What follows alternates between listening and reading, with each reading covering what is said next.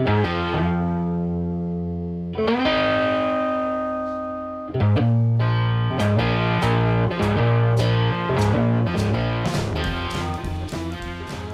selamat datang di Ipo Balida Podcast. Di episode 4 ini sama gue spesial nih. Ya, bluesman di angkatan gue, di angkatan kampus.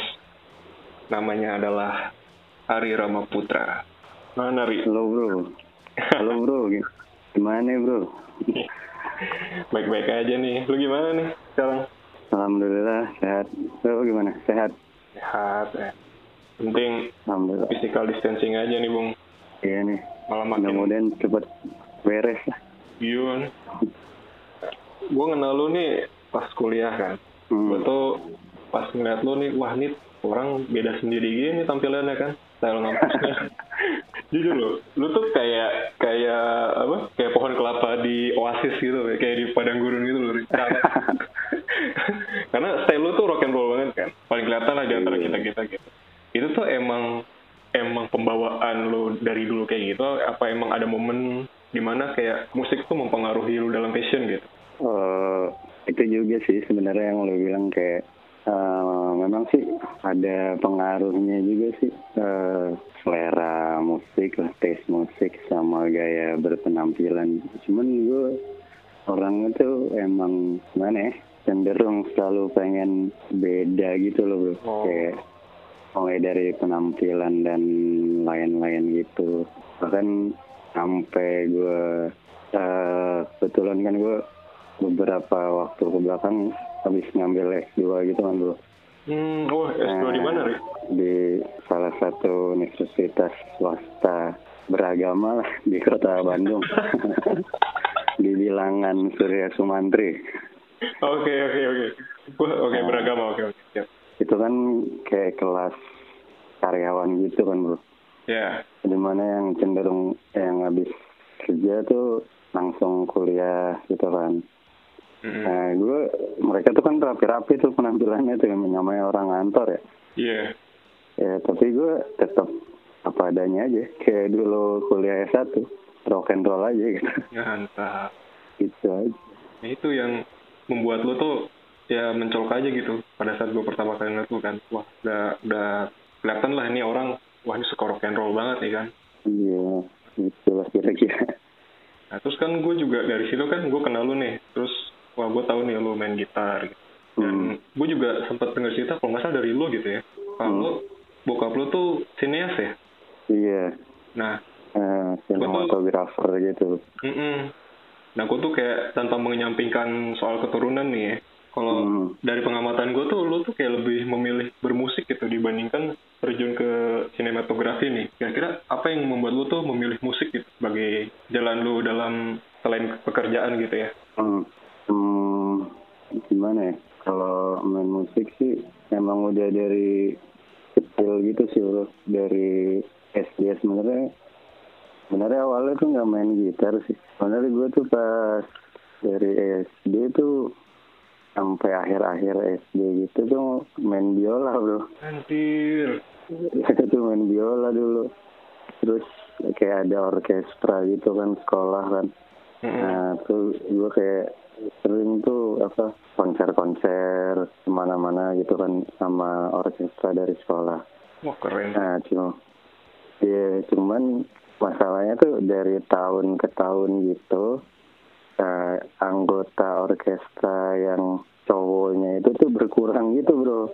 Oh, Sampai terakhir tuh tinggal dua apa tinggal dua sendiri gitu. Nah, karena gue nggak ada teman cowok, hmm.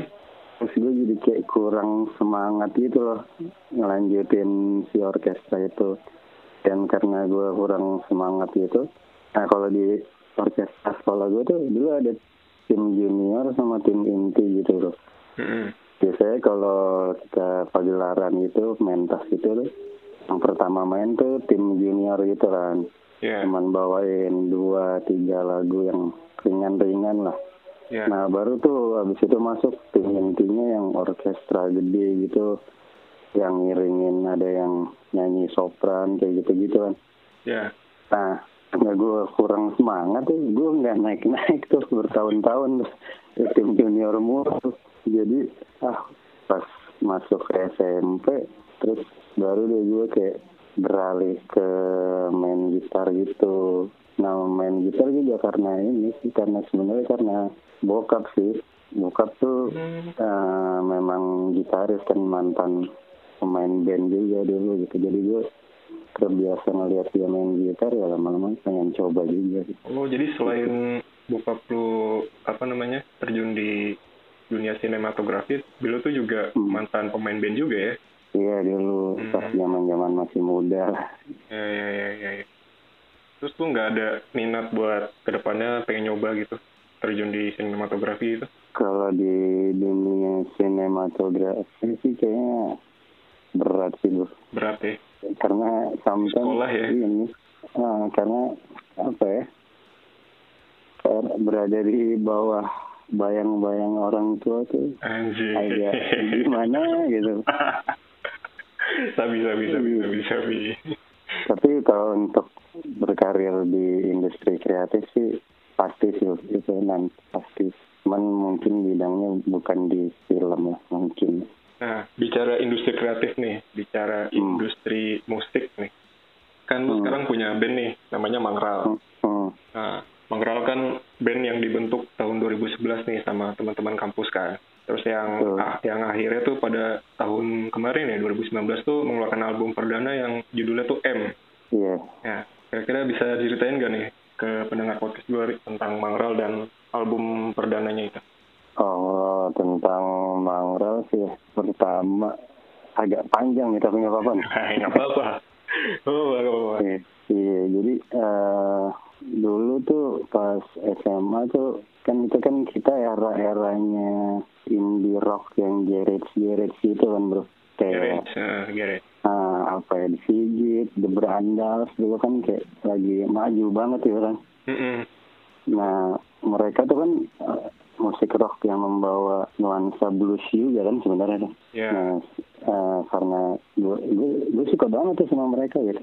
Suka banget gitu kayak ah ini nih musik yang gue bisa mainin sama band gitu.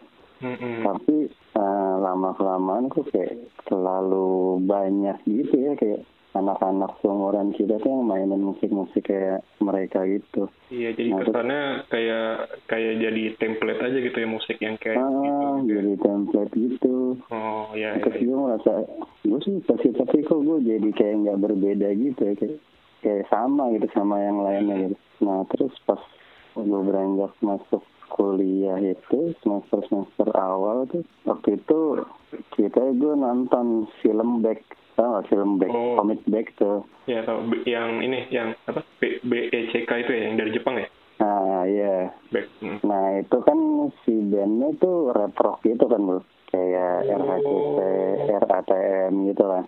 Ya ya ya ya ya ya. Nah terus gue pikir wah asik juga nih kayak main musik kayak gini gitu yeah. asik juga kan uh, rock tapi unik juga gitu. Terus gue pikir wah kalau bisa bikin band kayak gini tadi sih. Nah kebetulan waktu itu gue ngekos di uh, daerah Ranca Bentang sih kan Timberlake yeah. nah di situ banyak kumpul anak-anak tuh. Anak-anak banyaknya anak macam-macam sih. Ada anak perantau yang dari Jakarta dari Medan anak Bandung nah di situ gue tuh ketemu sama uh, Dani Suraginting vokalis Dani Suraginting nah, ya vokalis Mangral hmm. nah, gue tahu dia tuh rapper yeah. tapi gue tahu dia itu bisa nyanyi punya karakter vokal yang bagus tuh baru pas di kosan situ pas pada ngumpul di kosan wah hmm. gue dalam hati gue unik juga nih rapper tapi bisa nyanyi gitu Nah, gue gue ajar aja. Nah, kita ngejam yuk gitu. Ngejam, ngejam, ngejam. Wah, asik nih ternyata. Nah, terus kita butuh drummer kan. Mm. Butuh drummer dan basis pada waktu itu. Nah, waktu itu karena kenal sama Agung Lutfian, Agung Lutfian Hakim, drummer kita, dan uh, seorang gitaris yang pada akhirnya menjadi basis, Anugerah Rizky Ramadan. Anugerah Rizky Ramadan. Akhirnya kita join lah berempat dan ternyata selain karena sama-sama bisa nongkrong gitu ternyata ya bisa ada satu hal lain gitu yaitu uh, ngeband bareng gitu jadi jatuhnya enak sih karena teman nongkrong dan akhirnya teman main musik bareng gitu itu kalau mangral pertamanya dan setelah berjalan satu tahun dua tahun gue lupa nah kayaknya kalau cuman kita rap rock doang tuh kayak ya sama aja kayak RHCP atau RATM apa yang bedain Nah, di situ kita masukin lah unsur keyboard gitu, biar ada psychedelicnya, psychedelicnya gitu. Iya. Di, di situlah Mikael Junius masuk sebagai keyboardis. Mikael Junius. Gitu, itu tentang singkatnya tentang Mangral ya. Hmm. Kalau tentang album M sih, kenapa namanya album M sih? Itu gimana ya? Ya biar audiens yang ber apa ya karena spekulasi lah nah, bisa juga sih jadi bebas sih orang mau berspekulasi apa yang maksudnya emu oh iya yeah. tapi uh, mungkin salah satu yang paling kelihatan karena semua judul lagu di album itu depannya huruf M atau nah, kita namanya albumnya album M gitu. Yeah. salah satunya. Dan itu juga bukan karena kesengajaan gitu sih menciptakan lagu semuanya judul M gitu depan. Uh, ada ketidaksengajaan juga gitu setelah beberapa lagu kok lagu kita jadi rem semua ya depannya. Akhirnya ya udah lah kalian aja semua. Berarti gitu. justru nama album itu muncul setelah lag, semua lagunya lu bikin gitu ya? Baru muncul nama albumnya ini gitu? Iya. Hmm. salah satu faktor kenapa namanya MC itu juga kalau gue pribadi sih itu alasannya lah ya salah satu alasan. Tapi kalau teman-teman yang lain menamakan album itu M tuh dia mereka punya persepsi masing-masing gitu loh. Yang oh, persepsi. rumit juga jadi semua persepsi itu disatuin jadi satu akhirnya dapat hmm. M gitu ya oke hmm. oke oke gitu nah selama perjalanan karir nih kan gue lihat lu tuh pernah diliput gitu sama jarum coklat ya iya iya benar nah, Nah itu gimana ceritanya tuh bisa sampai diliput jarum coklat Ri? Waktu tahun berapa ya gue lupa juga tahun 2014 gitu ya kan? Oh 2014. Waktu itu tuh ada kayak uh, jurnalis gitu yang memang dia tuh uh, concernnya ke band-band indie yang uh, baru pada naik hmm. dan cukup mencuri perhatian gitu loh. Nah gue lupa. Dia tuh waktu itu ngomongin lewat Twitter gitu sih kalau nggak salah. Uh, nggak tahu dia habis nonton kita manggung apa gimana gitu. Pokoknya dia hmm. tiba-tiba ngontak di DM Twitter terus minta wawancara gitu. Menurut dia kayak uh, rap rock tuh sesuatu yang baru lah gitu di industri musik ini bantu jadi karena uh, mungkin dia ngeliat lu di sosial media atau pas lu manggung terus dia ngeliat lu unik gitu secara musikalitas gitu beda dengan band Indonesia pada umumnya. Jadi lu langsung ditarik yeah. buat diliput gitu ya? Iya gitu hmm. kira-kira. Keren, terus pas 2014 kalau nggak salah lu tuh masuk ke Indonesian Indie Channel Compilation ya Mang Rauta oh iya iya. Nah itu tuh gimana ceritanya gitu? Itu lu kayak si jarum coklat lagi yang ada apa uh, seseorang lihat lu ngupload atau apa gitu terus akhirnya lu ditarik ke masuk kompilasi atau lu play sendiri gitu? Oh kalau prosedurnya sih gue lupa ya waktu itu sejujurnya. Waktu itu kita punya manajer namanya Jeffrey, hmm, Jeffrey nah pokoknya ya Jeffrey Indra Putra. Hmm. dia yang ngurusin tuh waktu itu pokoknya itu kan kayak penyaringan tuh kayak seluruh band-band indie yang di Indonesia tuh. Mm-hmm. tiap daerah tuh kayak ngewakilin satu atau dua gitu Nah kebetulan kita baru waktu itu juga baru beres rekaman lagu yang Momo, Momo dan Mondo itu. Nah, terus gue juga kaget tiba-tiba eh kita masuk ini ya. Oh iya, wah alhamdulillah ada yang suka berarti gitu aja.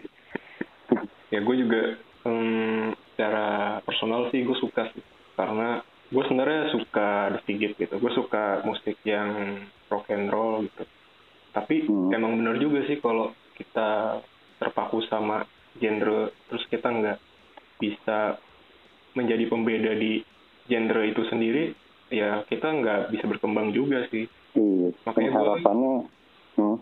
makanya gue uh, setuju sih lu masukin Mike, Michael Junius ke band lu Oh. jadi ada variasinya kan ada uh, apa namanya sentuhan-sentuhan psikodeliknya tuh menurut gue tuh malah lebih memperkaya musik band lu sih itu keren Iya, iya, iya, emang itu sih harapannya deh. Pengen beda lah. ya ya terus lagu pertama tuh yang dirilis itu marginal ya Eh, kalau dulu sih ya sih, waktu sebelum eh, timeline rilisan album ini dulu pertama lagu kita marginal sih. Itu tahun berapa ya? Gue juga lupa, itu tahun berapa. 2012 mungkin. iya kayak 2012an itu Hmm. Nah, terus gue juga bikin lagu Menapak Tujuh Tiang Langit nih untuk Mahitala ya. Itu kalau dari Mangrala sendiri itu inisiatif atau memang ada kerjasama khusus gitu dengan Mahitala dalam lagu itu? Eh, seben- sebenarnya kalau tentang lagu itu tuh kita tuh terinspirasi dari judul buku judul bukunya itu menapak tiang langit kalau nggak salah nah buku ini tuh memang menceritakan tentang First Indonesia Seven Summiters yang mana berasal dari Mahitala kan waktu itu. Ya, Nah, menurut ya waktu itu ada teman kita, nah, teman kuliah kita waktu itu namanya Heru Simatupang, yang kebetulan anggota Mahitala juga waktu itu. Mm, Nah, dia tuh ngasih buku itu ke kita, terus kita baca-baca, menarik juga gitu kayak eh, kenapa nggak kita angkat jadi sebuah tema lagu gitu untuk mengapresiasi prestasi dari alma mater kita juga gitu kan kan nggak mudah juga gitu untuk jadi seven summiters ya iya. jadi bentuk apresiasi kita aja sih Dan itu emang lagunya tuh sangat epic dan anthem banget sih. Kayak lagu, iya kayak awal itu kan pelan, apa slow gitu. Jadi memang lagu yang sangat epic sih. Apalagi kan emang Mahitala kan waktu itu juga lagi Seven Summit ya. Baru beres seven summit tapi Oh, luar biasa. Keren sih. Ya, semoga di album perdananya ini, ini penantiannya lumayan lama nih, 2011, terus rilis 2019 nih, 8 tahun ya. Iya sih ya gitu banyak dinamika dan problematikanya kehidupan bermusik yang penting kan prosesnya dan outputnya kan, jadinya kan lebih Hmm. mateng gitu. Keren, keren. Hmm. keren. Semoga lebih bisa tetap eksis gitu ya di masa sekarang, terus lebih ya lebih banyak manggungnya nanti kalau pandeminya udah selesai, terus amin amin. lagi lah album keduanya lah itu. amin amin. Segera sih Padahal gue dulu sempet ini ya jadi edisional ya ya. iya waktu itu. Waktu itu gini juga tuh bro apa? Gimana ya? Nah itu yang gua maksud salah satu dinamika dan problematika dalam bermusik. Mm-mm. Eh, Mangral kan gitarisnya satu bro Ya, Nah, karena kebetulan juga gue dari dulu lebih banyak menikmati musik dari band-band yang gitarisnya itu satu gitu. kayak Led Zeppelin gitu. Led Zeppelin, Queen. eh, Black Sabbath, Queen, Mm-mm. kayak gitu, di Purple gitu. Nah, eh, tapi sometimes di beberapa lagunya Mangral itu kayak butuh eh, ritme gitar gitu kan bro untuk ngiringin si eh, gitaris leadnya gitu. Nah waktu itu ada ide dari drummer kita gimana kalau kita coba eh, rekrut untuk ritme gitar gitu. Tapi pada akhirnya sampai udah eh, 8 tahun lebih kita ngeband manggung, akhirnya tetap formasi satu gitaris.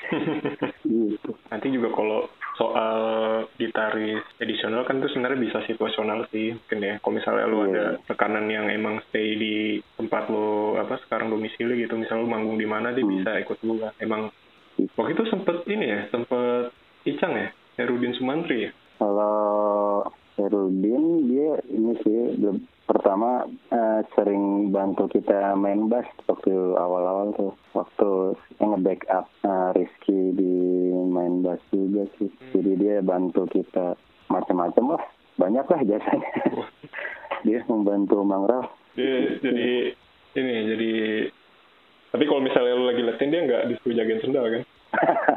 enggak. Jagain lilin lah mas. Jagain lilin oke okay. Lebih ya itu yang tadi gue bilang sih kita lebih berkarya lagi nanti kalau udah normal banyak manggungnya lagi gitu amin sekarang karena podcast gue ini kan ngomongin gitar nih Rik. jadi hmm.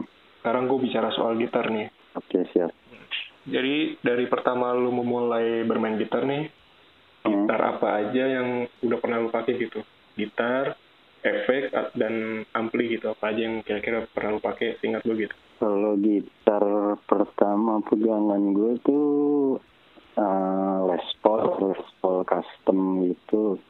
Eh, yang hitam itu kan hardware gold gitu kan. Oh ini Nah, eh, Black Beauty. iya, cuman yang pickupnya dua gitu. Ya ya ya. bukan yang tiga. Nah, itu tuh punya bokap sih sebenarnya. Wih, Merah. ya bokap. Hmm. Merek Aria Pro tuh, Aria Pro 2 gitu. Nah, jadi Hmm. cerita tentang si Aria Pro ini kan tuh, eh, dulu kan waktu Gibson mengakuisisi, ini trivia dikit nih, trivia. Waktu Gibson mengakuisisi Epiphone tuh, nah terus dia mau produksi Epiphone di Jepang nih bro ceritanya. Mm-mm. Nah, untuk yang yang memproduksi Epiphone di Jepang itu dia nunjuk lah satu perusahaan namanya Aria kan. Aria gitar tuh udah ada waktu itu. Hmm. Nah, terus jadi si Aria ini macam spek gitu kan, Bu. Iya. Spek eh, apa ya, rancangan-rancangan desain-desainnya Gibson gitu. Mm-mm. Nah, makanya terus dia memproduksi Epiphone headstocknya tuh masih kayak Gibson kan, Epiphone Jepang tuh. Ya ya. Nah, Oke. eh, headstocknya itu kayak eh, Gibson yang open book gitu dan spek-speknya itu juga mirip Gibson gitu. Nah, nggak lama dari situ tuh eh, akhirnya si Arianya ini udah nggak Epiphone lagi, tapi kan dia masih punya tuh rancangannya. Mm-mm. Nah, dia memproduksi lah Aria Pro 2 itu yang speknya tuh mirip Gibson gitu, tapi buatan Jepang gitu. Tapi nggak atas nama Epiphone lagi, dia pakai Aria Pro 2 gitu. Nah, tuh gue pakai tuh gitar itu. Nah, cuman karena mirip Gibson Les Paul custom beneran berat gitu. Kalau gue manggung tuh berat gitu dan necknya tuh tebel gitu kan. Nah, akhirnya gue tuh kurang cocok gitu kan, capek gitu. Mm. Akhirnya tuh pas gue umur 17 lah. Iya ulang tahun ke 17 tuh gue inget. Jadi beliin gitar sama nyokap Mm-mm. Epiphone SG G400. Nah itu gitar gitar beneran pertama gue Epiphone SG. Nah setelah itu sih seiring berjalannya waktu gue gonta-ganti gitu ya. Eh, pernah nyoba Flying V, Tele, Mm. terus Les Paul lagi tapi yang Epiphone. Nah terus nah sama gue punya eh, Strato Strato Fender gitu. Nah kalau si Strato Fender ini gue nggak pernah ganti-ganti nih jadi gue punya kayak dua pakem gitu kan yang satu humbucker Mm-mm. yang satu single coil nih Iya. nah single coilnya gue Strato nggak ganti-ganti Mm. nah humbuckernya gue yang ganti-ganti Mm. tapi sampai pada akhirnya sekarang gue balik lagi sih ke SD setelah nyobain macam-macam gitu Karena referensi musik lu tuh Gate, ya kan? ya Em, ya emang emang musik yang SVDC ya. Mm-mm. memang musik yang gitarnya tuh ya humbucker sih. Makanya ujung-ujungnya Iya. dia bakal balik ke sana lagi. Dan menurut gue karakternya Sound Mangral tuh kayaknya lebih cocok di SD sih menurut gue ya. Iya dan soalnya SG ini sih gue kalau kalau yang gue rasain setelah nyobain banyak gitar gitu pertama bobotnya nggak begitu berat gitu kan gue kalau buat manggung kan. Ya nah terus dia itu kan jack inputnya tuh di depan gitu kan bro Hmm. bukan di bawah gitu. Nah Hmm. itu tuh kayak memudahkan gue kalau ada apa-apa di jacknya gitu hmm, kayak Iya. kresek atau noise atau apa gitu. Nah itu kayak memudahkan. Dan SG itu gimana ya? Dia garang gitu modelnya. Tapi tapi klasik tapi kelas gitu elegan gitu. Betul. Kalau kalau misalkan kan lu pernah pakai Explorer ya? Iya. kalau gue inget Explorer terus gue pernah pakai Flying V gitu. Gue kalau di panggung tuh merasa ini apa? Orang tuh fokus banget sama gitar gitu. Eh. jadi center of attention banget gitu. Gue jadi mau ke sana kemari tuh kayak kurang nyaman gitu. Iya, Nah, iya. yang garang tapi elegan tuh menurut gue SG gitu. Jadi dari perjalanan gitar lu dari Aria terus eh, ke apa? Fender, Hmm, Epiphone, Epiphone. Dan berujung ke Epiphone SG yang awal dibeliin sama nyokap lu itu ya. Iya. Nah, tapi karena gua tuh kurang suka nih headstocknya Epiphone, Hmm? eh, akhirnya gitar-gitar Epiphone gue tuh headstocknya tuh di custom gitu tuh. Jadi model open book kayak Gibson. Hmm. Itu di adalah di salah satu luthier gitar di Bandung gitu. Emang gue request gitu. Kayak gue pengen headstocknya kayak eh, Gibson gitu, kayak Epiphone Jepang gitu. Berarti Biar mantap berarti diukir lagi atau gimana tuh? Atau dibongkar sekalian sama necknya? eh ininya aja bro, headstocknya aja di kayak diukir lagi gitu, ditambahin sedikit material terus diukir. Oh, jadi biar biar men- apa biar menyerupai Gibson gitu ya. Hmm, soalnya kurang pede gitu kalau pakai headstock Epiphone. Ya kurang jarang gitu. SG-nya jadi kurang jarang gitu. Padahal eh lalu lu mainnya juga udah garang sih, nggak perlu gitar yang gimana-gimana juga sih menurut gua. Ya, Nah. ini bro, cowok kan makhluk visual. bro. Visualnya harus oke gitu. Oke, boleh, boleh, boleh. Sabi, sabi, sabi. Nah kan gitar pertama lu kan Hmm. eh, yang tadi tuh yang apa? Yang gitar yang benerannya ya. Itu kan Epiphone SG yang G400. Nah pada saat itu efeknya apa yang lu pakai sama amplinya? Kalau ampli buat latihan sih gue gak ganti-ganti dari dulu tuh Fender frontman reverb. Fender apa? Nah, Fender frontman reverb gitu. Oh, Fender Frontman Reverb. Nah, Hmm, itu kecil gitu sih buat di Oh. kamar aja. iya. Kalau ampli buat latihan sih itu kalau di kalau buat di studio atau di panggungan kan biasanya kalau udah ada apa ya list standarnya gitu kan kalau penyelenggara gitu Marshall GCM 900 gitu kan. Marshall Marshall GC J apa GCM 900. Nah, Marshall GCM 900 kan udah standar banget lah. Hmm, Setiap penyedia sound system tuh ada gitu. Iya. Nah, jadi gue masih aman lah pakai Marshall itu gitu. Nah kalau efek yang pertama gue beli itu hmm, Marshall Blues Breaker gitu. Hmm, Marshall Bruce Baker yang itu ya, yang yang abu-abu ya. Iya yang abu-abu emas gitu ya abu-abu emas. Tapi nah tapi gue bukan beli yang merah Marshall. Gue beli itu dari salah satu custom pedal terbaik lah di Indonesia gitu. Ini ya, Nah jadi apa tuh? eh, Revolt ya. Iya Revolt. Nah gue gue nyobain tuh yang Revolt punya sama yang Marshall punya nggak tahu gue lebih suka yang Revolt punya jadi gue pakai yang itu. Hmm. Sampai sekarang gue masih pakai itu andalan banget lah. Terus apa lagi? Yang modulasi Eh, gitu. Sebenarnya ganti-ganti gue eh, gue tuh kayak ganti-ganti gitu sih menyesuaikan gitu dari waktu ke waktu kayak pas gue pakai manggung atau pas rekaman tuh kayak harus kurang gitu. Atau terlalu ribet atau terlalu gimana. Kalau settingan terakhir sekarang eh tuner terus pedal wah terus si blues breaker Hmm. terus overdrive Overdrive apa terus boost. Overdrive-nya sekarang gue pakai Boss Boss SD 1 Oh, SD itu Super Overdrive ya? Iya, super overdrive. Nah, terus setelah super overdrive masuk ke booster. Nah, boosternya gue pakai overdrive juga. Eh, pakai T9. Hmm. Banyak T9. Tapi itu juga custom. Hmm. Gue men gue menyukai yang custom-custom itu. custom Indonesia. Nah, untuk menghargai produk lokal. Boleh, boleh, boleh. Terus dari situ masuk ke noise gate. Noise gate-nya juga custom Indonesia. Terus dari noise gate masuk ke chorus. Habis chorus, terakhir delay. Udah gitu. Kalau dulu sih macam-macam sih ada flanger, ada oh, ada fast gitu. Cuman kalau pas dipakai manggung ribet gitu bro. Hmm. Gak kepake juga. Jadi yang simple aja. Kalau yang tadi noise gate apa? Lokal juga ya? Noise gate lokal. Itu Mereknya apa, Rik? Waduh, HP lupa kan gate. Tapi dia Eh, jauh ini, jauh ini ini ya, apa, mendukung semua tuh ya, yang custom-customnya itu. Gimana? Yang efek customnya mendukung semua ya? Nggak ada yang berganti gitu kan, lu kan gak ganti efek nih. Hmm. Hmm.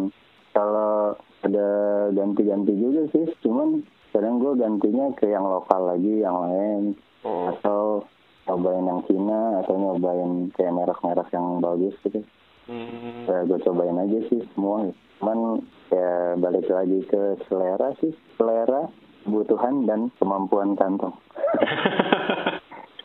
gitu sih Dari semua efek yang udah pernah lu cobain, hmm. kira-kira efek apa yang benar paling lu sayang gitu? Yang kayak ini tuh holy grailnya di pedalboard gue gitu. Itu apa ri efeknya efek yang paling gue sayang ya Mm-mm.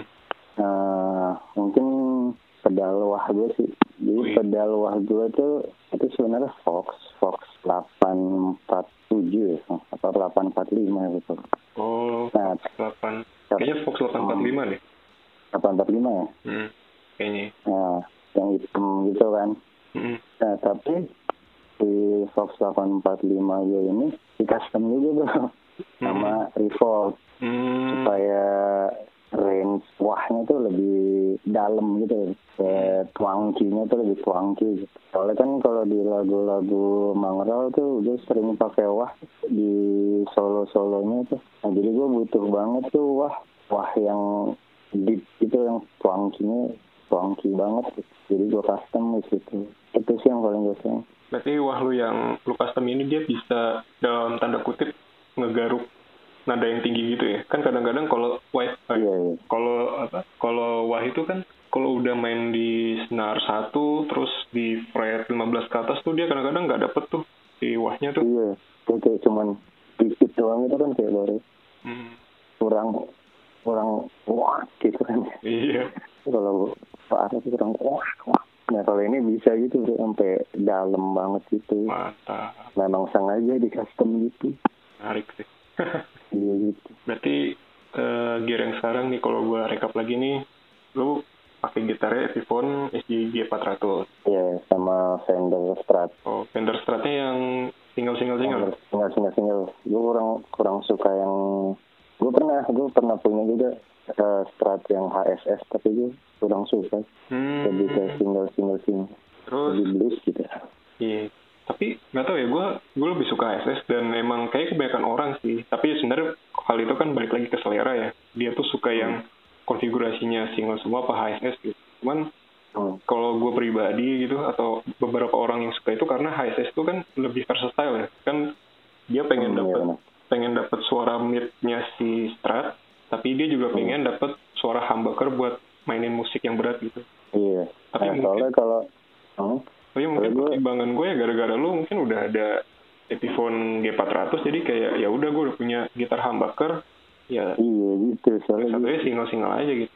Iya dan kalau pakai si strat ini gue jarang pakai ke pickup selectornya ke yang bridge gitu tuh. Hmm. Kalau kan tipis banget tuh kayak eh, treble banget tuh kalau kita pakai single coil tapi eh, pickup selectornya tuh di bridge gitu kan buat solo kan biasanya Mm-mm. kayak tipis banget gitu suaranya kayak treble banget. Kalau humbucker kan tetap agak tebel tuh dia. Iya. Jadi gue pakai pick- eh, pakai pickupnya cuman pickup yang tengah sama yang neck aja tuh di antara dua itu si pickup selectornya tuh di antara dua itu. Oh, ya ya. ya. Gitu. Berarti gitar lu Epiphone SG G400 sama Fen- Fender Strat yang single single single. Iya, Nah, terus eh, efek lu wah Fox wah ya. Fox wah. wah, Habis itu ke distorsinya. Distorsinya itu eh, apa tadi? Revolt di ya. Bruce di eh, Revolt, Iya. Revolt Bruce Breaker. Hmm, speaker Revolt terus habis itu disambungin ke SD. Bos, SD. nah, bos SD habis itu disambungin ke Ibanez TS yang kata Hmm, banyak ya. situ ke noise gate terus ke Betul. chorus sama delay. Terus di gitu. Oh, tadi kali gue ngeliat pedal board lu tuh buset udah kayak ini coy udah kayak karpet ini gede banget gitu loh Iya, sekarang udah dikecilin tuh. lebih compact ya Gede, eh, biar kalau manggung bawa-bawanya nggak berat.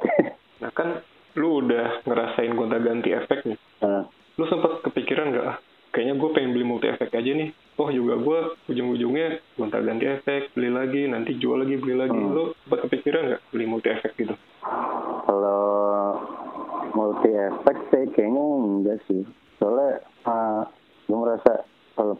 atas panggung tuh kayak agak ribet gitu ya konfigurasinya. Hmm. Kan sometimes kita dapat uh, sound yang beda-beda gitu kalau di atas panggung. Padahal amplinya sama, gitarnya sama, tapi Hmm. mungkin kemampuan sound engineer mengoperasikan mixer itu kan juga beda-beda gitu bro. Iya Nah, jadi gue harus ngakalin dari efek kadang gitu atau konfigurasi di amplinya. Jadi gue merasa lebih gampang pakai soundbox ya. Soundbox kan tinggal putar-putar-putar. Jadi tinggal gue catat aja gitu. Oh iya. Pas habis sound tinggal catat aja. Oh gini. Nah, Tuh. bicara saat manggung, lu pernah nggak nemu head-amp yang aneh gitu? Headcam yang mana? Iya, yang yang pas lu udah colokin ke pedal board lu tuh kayak suaranya aneh aja gitu kayak anjir nih harus digimana ini biar suaranya bagus tuh pernah nggak kayak gitu pas lagi Pernah sih manggung? Bro. Pada eh, waktu itu manggung di mana lupa. gue. Eh headamp-nya sama Marshall JCM 900. Tapi kok kayak bukan Marshall beneran gitu. Suaranya tuh aneh gitu, cempreng. Gue udah ngakal-ngakalin gimana gitu. Udah sampai ngobrol sama sama engineer-nya. Ayo udah, pasrah aja gitu. Semampunya. Aneh gitu, kayak bukan gitu. Berarti lu antisipasinya dari setting ulang di pedal board dulunya aja ya? Iya, ketemu sama ngobrol ke sound engineer sih. Penting banget sih itu kalau manggung. Iya, karena jadi itu salah satu kenapa banyak banget nih eh, multi effect yang mahal-mahal. Justru sekarang kan multi effect udah udah makin canggih nih. Dia tuh seolah-olah kayak Iya. bisa kayak bisa kalau misalnya lu nemu head M yang aneh ya udah lu pakai multi effect ini karena emang tapi emang harganya emang udah yang mahal banget sih. Gila-gilaan. Udah gila-gilaan. Jadi kalau dengan teknologi yang sekarang memang di multi effect ini nih emang pengen meminimalisir ketika lu manggung di tempat yang head M-nya aneh tuh itu tuh bisa ke cover lah gitu. Iya, kadang juga eh, ini kan multi effect multi effect. Sekarang dia ada prosesor buat simulasi ampli gitu loh. Simulasi end itu. Lu mau Iya. end apa gitu dia ada. Gitu. Iya itu dia makanya ya itu opsi aja sih sebenarnya kalau Hmm. kalau emang pengen butuh untuk jaga-jaga tapi ada orang emang yang nggak bisa lepas dari analog karena ya suara analog tuh emang nggak bisa digantikan dengan suara digital sih tetap ada orang yang mikir kayak gitu sih Iya, gue bahkan berencana ini sih eh, pengen eh, ada head end sendiri gitu. Jadi kalau gue manggung ya pakai head end itu terus nah bener ngam- itu ngambil hmm, itu solusi ambil paling baik. overdrive ambil overdrive juga gue pengennya dari ampli aja gitu Iya. jadi pedal boardnya buat ngebus aja gitu. oh berarti ini ya send return ya mm send return gitu. Berarti ini kita udah bicarain dari segi musik dan gear yang lu punya nih, Rik. hmm. Nah, gua kita bahas tentang kondisi saat ini nih. Kan sekarang lagi pandemi banget nih, Rik. Lagi Hmm. sangat mempengaruhi musik secara luas lah gitu. Hmm. Kira-kira kalau dari Mang Rao sendiri ini supaya tetap eksis apa yang dilakuin, Rik? ya kita nggak nggak bisa bohong juga ya sama keadaan Mm-mm. yang lagi kayak gini kan cuman kita juga berpikir caranya gimana untuk tetap berkarya gitu paling kalau dari Mangral sih kita coba menyajikan eh, karya melalui konten-konten yang ada di media sosial aja sih sejauh ini gitu. sambil menunggu perkembangan eh, terkini kapan pandemi kira-kira bisa berakhir tuh semua back to normal gitu Iya, iya. sambil ya mungkin ini eh, ngumpulin materi buat lagu-lagu berikutnya Nah, itu dia. Jadi biar tetap dari segi marketingnya ada dengan lu sharing posting di sosial medianya Mangral gitu ya konten apa pun Hmm. gitu. Terus juga lu sambil uh, ngumpulin materi buat album kedua lu ya. Insya Allah doain aja. Yes rencana emang kapan Ri kira-kira untuk album kedua nih wah belum ada target belum ya?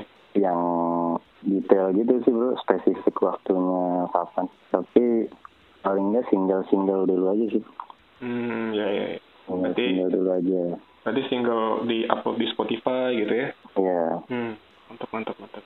Iya sih emang gue tuh apa kayak band sekarang kan aktifnya kan emang di sosial media ya. Jadi sebenarnya Iya, yang bakal kehilangan itu ya acara manggungnya sih. Kalau iya, sih. kayak apa rilis album ya rilis aja gitu biarpun pandemi kan toh juga rilis kan di media sosial kan di di Iya. platform Spotify kah di YouTube kah kan Hmm. sebenarnya masih bisa jalan-jalan aja sih kalau soal produktivitas ya Iya.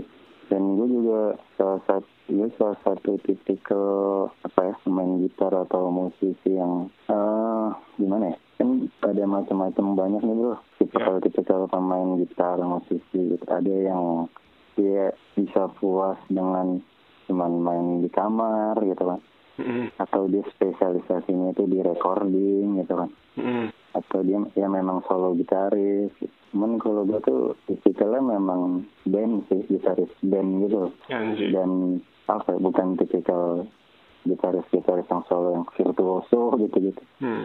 atau session gitaris yang untuk spesialisasinya di recording jadi emang ngeband sih gitu emang ngeband dan butuh untuk manggung gitu manggung tuh kayak kebutuhan salah satu batin lah gitu Hmm. jadi kehilangan juga sih dengan pandemi Iya, karena sampai sekarang gue juga mikir kalau orang rilis sesuatu di YouTube tuh tetap tidak bisa menggantikan feel atau euforia acara konser sih. Karena eh, kayak gue pengen denger lagu ini, ya itu udah ada di YouTube, Hmm. cuma sekedar denger kan.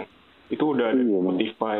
Terus kalau mau ngeliat video klip, ya itu udah ada di YouTube. Tapi kan konser itu justru menyuguhkan euforianya, menyuguhkan feel pada saat Iya. live itu seperti apa kan justru itu kekuatannya kan sebenarnya. Iya, bahkan kalau untuk orang-orang yang lebih kritis dalam perihal karya musik gitu, mereka dengar sebuah eh, band atau eh, solois gitu di album bagus, mereka pengen lihat nih live-nya bagus nggak gitu. Iya. Kalau ternyata live-nya nggak bagus, nggak sebagus di album, ya kalau proses recording kan sekarang teknologinya udah maju kan, bisa Hmm. diakal-akalin segala rupa gitu.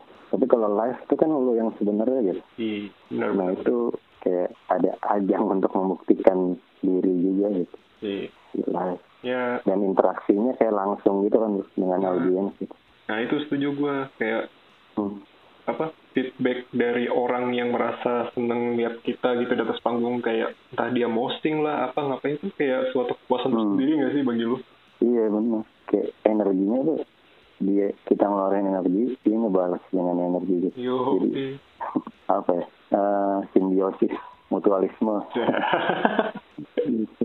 ini semoga segera berakhir lah nih biar penonton podcast gue nih penonton lagi biar pendengar podcast gue bisa menikmati Mangrau secara live di atas panggung Iya, amin amin. dan terakhir nih Ri, eh, Hmm. kira-kira apa harapan lu nih di kehidupan pribadi lu terus di karir lu dan di Mangraunya sendiri nih ke depannya Eh, kalau di karir gue selanjutnya sih ya kayak tadi yang gue bilang di awal gue akan melanjutkan karir gue di industri kreatif ya Mm-mm. Eh, dengan segala eh, bentukannya nanti kita lihat ke depannya seperti apa gitu Mm-mm. tapi yang yang jelas ya memang di situ hidup panggilan hidup juga sih kan Anjir. panggilan hidup jadi sih itu sih mungkin mungkin kuliahnya aja sih engineering ya ya ke depannya gue akan berkarya terus sih dalam bentuk apa pun sih Ya. mau musik atau konten atau apa pun gitu ya yo. itu kalau untuk kehidupan pribadi gue kalau untuk mangral sih ya semoga bisa terus survive seperti apa yang kita telah laluin ah udah hampir satu dasawarsa ke belakang nih Ini udah hampir 10 tahun. iya Yo. gue juga bersyukur juga sih kayak diberi anugerah sama Tuhan untuk ketemu orang-orang yang mampu survive eh, jalan bareng gitu. Mm-mm. untuk kurang waktu yang enggak sebentar gitu. Ya gue terima kasih juga sama teman-teman di Mangras dan untuk kita dalam menghadapi pasca pandemi ini. Mudah-mudahan segera pasca. Eh, amin. eh, tetap semangat sih tetap melihat peluang kecil apa pun gitu bahwa membuktikan kepada diri kita dan masyarakat bahwa kita tuh mampu untuk survive jangan jangan terlarut dalam kondisi yang gak enak gitu lah oke Iya. lah mungkin sekarang kita down atau gimana tapi harus tetap move on ke depannya gitu toh ini sementara kan gitu Nah, itu. Itu semangat yang harus ada di diri gua pribadi dan semua orang sih. Kalau Iya. kita bisa semangat, bisa saling kooperatif gitu dalam melewati pandemi ini, ya insya Allah bisa segera hilang sih dari Indonesia. Amin. Amin. Pokoknya your faith defines your reality ya. Tergantung gimana keyakinan. Gimana? Ri? Your faith defines your reality. Sih. Keyakinan lu eh, menentukan realita. Gitu. Your faith define your reality. Iya. Nah, yang penting kita yakin dan terus usaha dan terus semangat. Iya. Dan kalau bisa kita harus selalu jadi yang spesial. Being different is special. Ini banyak banget quotes nih gue dapetin. Dan lu gue tulis dulu bentar. Oke, boleh boleh. Buat pedoman gue nih, gue butuh banget quotes nih. kan lu semasa kuliah juga lu tiba-tiba sudden, suddenly ini kan ngasih quotes quotes gitu lagi dulu gitu Kadang kayak gitu-gitu bikin termotivasi sih. iya kita butuh motivasi dan dan teman yang support sih Hmm, bener tuh, bener banget tuh. nah gue juga Iya. secara pribadi gue juga terima kasih lah sama vokalis lu dan Isura Ginting sama basis lu Anugrah Rizky Ramadan sama drummer lu Agung Lutfian Kim sama keyboardisnya itu Michael Junius yang udah stay sama Mangral yang tetap fight terus akhirnya bisa ngeluarin album di tahun 2019 dan menurut gue albumnya keren banget sih. Gue udah denger Iya. semuanya dan super keren banget. Nah, Alhamdulillah itu juga berkat bantuan seorang yang sangat baik hati dan mulia gitu, bernama Imade Bisma Pranandia gitu, Wih, sebagai si Made manajer Jadi apa? manajer Manajer. baru kita sekarang. Nah, oh gitu. mulai penggarapan album ini sampai beres itu yang handle semua Made. wah mantap Kalau nggak ada Made Made. mungkin nggak beres juga nih. mantap Made out to Made gitu. Oke, terima kasih banyak ya Ri ya. Nih udah hampir sejam kita ngobrol-ngobrol mantap nih. Sama-sama bro. Hmm. Semoga sehat selalu dan sukses selalu. Yo, iya, dan gue juga mendoakan semoga Mangral juga makin sukses, makin eksis, terus dulunya juga makin sukses Amin. di karir lo dan semua harapan lo tercapai.